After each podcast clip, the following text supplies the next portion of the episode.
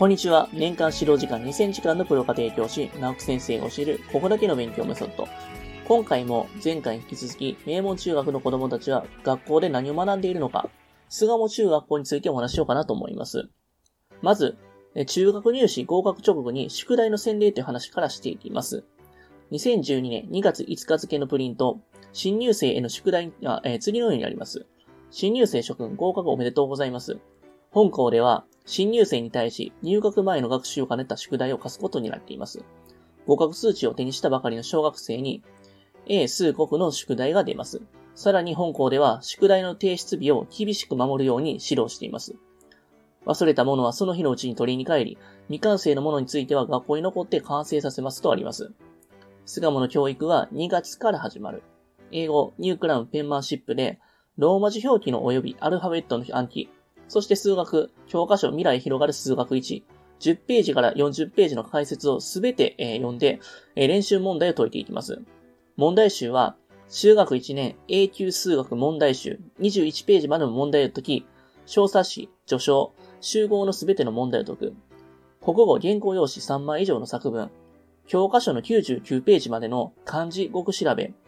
それに加えて、課題図書の中から3冊を選んで読書感想文を、えー、出さなきゃいけません。1学期、始業式までに与えられた、えー、課題をすべて提出し、かつ、えー、国語、数学の2科目については、1学期早々に宿題整理試験を行います。英語については授業中に小テストを行う。この数年、大学進学実績での、え、飛躍が、え、話題となって、巣鴨復権などと言われることもある。何か特別な施策を講じたわけではないんですが、甘くなっていた脇を締めただけとのことです。しかし、決して大学受験、一辺倒ではありません。幅広い教養と人格形成を重んじる全教科型カリキュラムが、自慢です。そのことは後ほど、話するんですけれども、その多彩さからもわかります。厳しいという印象を持たれることも少なくありません。しかし、巣鴨の厳しさとは、正当を押し付けるような表面的な厳しさではなく、よりたくましく、高潔な人生を目指せるという意味での妥協を許さない厳しさである。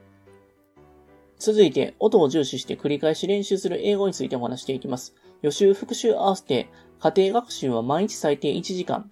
中1の英語は週6コマ。基本となる教科書はニュークラウン。さらに中高一貫用のシリウスをベースとしたオンデマンドのオリジナル問題集、英語練習問題集も使います。うち4コマは A6 の授業があって、英語の読解力を伸ばすことに重点を置くという授業であります。しかし、中1においては、音読を通じて音声から英語になれることを重視した指導を行います。A6 の授業で使用するオリジナルプリントがあるんですけれども、左ページとミニページでは、同じ会話文の日本語の部分と英語の部分がテレコになっています。日本語を見て英語のセリフがパッと浮かぶようになるまで練習するようにできています。残りの2コマはコミュニケーション1とコミュニケーション2に分かれています。コミュニケーション1では文法事項の習得が中心になってきていて、連成問題集を中心に問題を予習した上で、授業を答え、確認、さらには音読やパターン練習などオーラルアクティビティに発展していきます。コミュニケーション2ではネイティブ教師と日本人教師によるティームティーチングによって話す聞くのアクティビティを中心とした授業になります。生徒に渡される英語についてというプリントには、英語の学習作法が詳細に記されています。予習が30分。教科書の本文をノートに書き写し、新出単語、熟語は意味を調べて CD を真似て読みます。本文の意味を考え、そして意味を確認しながら CD を活用して繰り返し読む。え授業はだいたい50分。黒板を書き写すだけではなくてメモを取るなど自分なりの工夫が必要です。音読の、えー、際には口の周りの筋肉を動かし、単語の、えー、綴りを覚える努力をします。そして復習が30分。意味を確認しながら CD を聞く。1問ずつ CD を止めて発音していき、そして CD を止めないで発音する。オーバーラッピング、シャドーイングって言うんですけれども、一文字ずつ CD を止めて、えー、単語や文字を、えー、書き取っていく、ディクティエーション。えー、単語術、えー、単語熟語を繰り返し練習する、ノートを整理し直す、宿題を完成させる、そして、えー、小テストに備えて音読したり書いたりして繰り返し練習する。えー、毎日1回は英語の授業があるので、英語だけで予習復習を合わせて最低1時間は、えー、必要という風になります。続いて、文系でも数学は最重要科目。だから文数系っていう話をしていきます。オリジナル問題集を予習するのが暗黙の宿題になっています。中1の数学は週7コマと多い。台数に4コマ、期間に3コマが割り振られています。台数の場合は新しい単元に入ると、まず教科書として永久中学問題集を使いながら解説していきます。次にオリジナルプリントを使っていき、えその中で、え問題集を解いて解放に慣れていきます。教科書の問題が宿題になります。だいたい2週間で1つの単元を終えるペースで進んでいきます。中1の1学期台数の期末試験の過去問を見てみると、1枚目は基本的な計算問題なんですが、2枚目はすべて文章問題です。ものによっては中学受験の算数テクニックで、えー、解けてしまいます。そこで、大問7の説問の中には、一元一次方程式を用いて回答すること、用いない場合は0点とすると釘を刺しています。しかも、新単元の解説用の教科書として、永久中学校数学問題集を用います。台数と違う点は、授業ごとにプリントを配るんじゃなくて、最初にまとめてオリジナル冊子を配布することです。冊子の内容を予習してくることが暗黙の了解という風になっています。大問の後の投影図の問題はパズルのようなユニークな問題があったりと、大問のには数学的論理的思考力を、試す問題があったりと、あとは説問の中の内容が数学的に正しいかどうかを問う問題があります。例えば、1点を取る直線はただ一つである。え答えは丸か×か、え×ですよと。そして共有点を持たない直線と平面は、え平行である。答えは丸です。数学的論理的思考力は証明問題などを解くのにかなり必要になってくるので、ここはすごいなっていう風な感じがしますよね。続いて、中1の国語は漢字と、え書き写しで基礎固めという話をしていきます。中1で漢検3級の合格率は95%。中1の国語は週6コマ。うち1コマは文法の授業で、教科書とは別の教材を使って交互文法を学びます。残りの5コマが、いわゆる普通の現代文授業です。3コマ分を国語 A とし、2コマ分を国語 B とします。教科書は一般的な中学校と同じ、検定教科書を使っています。成績評価においては、国語 A は現代文100点満点、えー、国語 B は、えー、文法が35点分、現代文が65点分に、えー、配分されています。中1の国語では漢字に力を入れています。毎週水曜日に資料前に行われるホームルームテスト内で漢字テストが行われます。中1で漢検3級に合格されるのが目標ですと国語の先生はおっしゃっています。実際のところ約95%合格すると言います。国語では毎週書き写しの宿題が出ます。新聞などから両門抜き出し、それぞれ一字一句そのまま原稿紙に書き写します。多様な言葉遣いを身につける狙いもあって、注意深さを養って、そしてテストでの点数の取りこぼしをなくす目的もあります。土曜日に出題し、月曜日の朝に提出されます。この宿題では完璧さを求めます。点や棒が一つ抜けただけでも罰にします。採点する教員も一時一句、目をさらにして採点しなければいけないから大変です。とても国語の担当教員だけで全クラスの生徒の採点はできないので、この宿題の採点に関しては、クラス担任が担当することになっています。漢字に書き写し、あえて基礎的な力に重きを置いています。国語力に関しては甘さが見られる生徒が多いです。私は、えー、まあね、そういったものをね、今まで見てきた中では、すごいちょっとね、えー、直さなきゃいけないなってところはね、感じられますね。ま、こういった教育、素晴らしいかなと思います。続いて、夏休みの宿題及びユニークな課題についてお話していきます。英語は夏休み用にオリジナル問題集を配布します。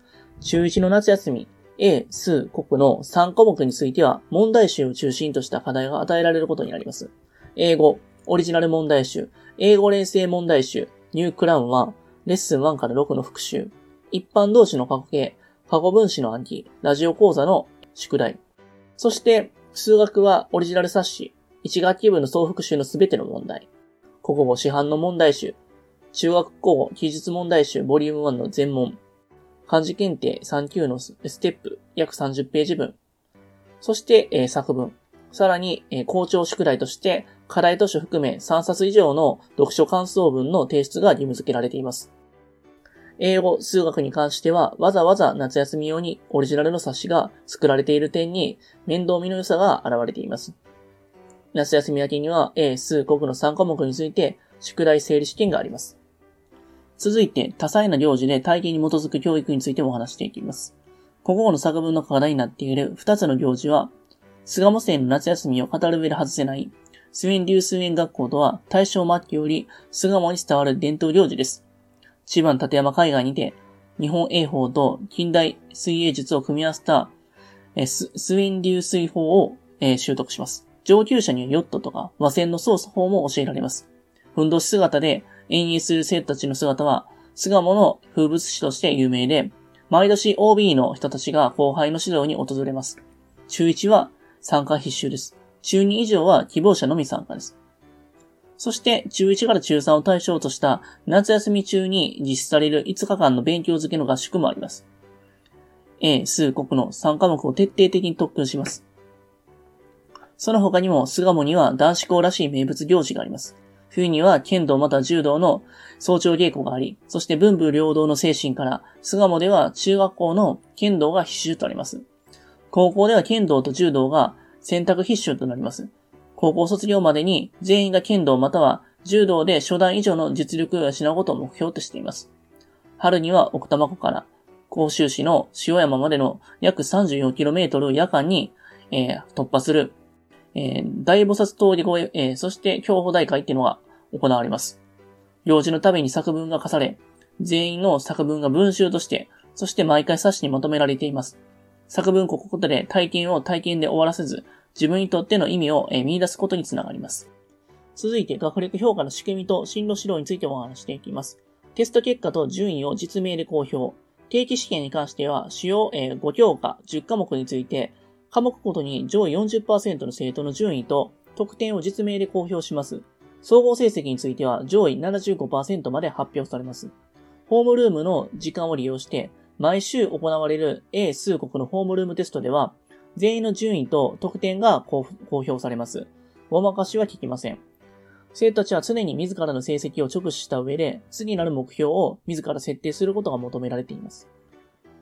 各学期の成績は全ての教科について、中間試験と期末試験の平均点が100点満点で、そのまま記されます。1学期、2学期、3学期の平均点が学年成績となります。シードに合わせて公認から分数系と理数系に分かれます。高3になると大幅な科目選択制度を取ります。選択科目が週24時間にもらいます。各科目で大学入試問題集の演習を中心とした予備校さながらの授業が行われます。学校からの入学者数は、高3で初めて中学入学組と、合流して、合流していきます。2012年の東大合格者数は41名。ランキングでは13位に位置しています。2010年の16名、そして2011年の30名からさらなる、えー、進歩ですね。医学部に強いという定評もあります。2010年に創設、えー、100周年を迎えて、第2世紀の、えー、開幕という掲げる巣鴨が今後さらなる、えー、どこまでね、進学実績を伸ばすのかっていうのは注目になっています。えー、今日もありがとうございました。最後に、え私たちからお願いがあります。こちらの番組の配信を聞き逃さないためにも、各ポッドキャストでの登録やフォローをお願いいたします。ご意見、ご質問につきましては、説明欄にある、番組ホームページよりお問い合わせください。えそしてですね、家庭教師エレンはですね、まあ、現在、LINE アットの方でもね、有力な情報を発信してますので、ぜひぜひご登録ください。えそれではまた。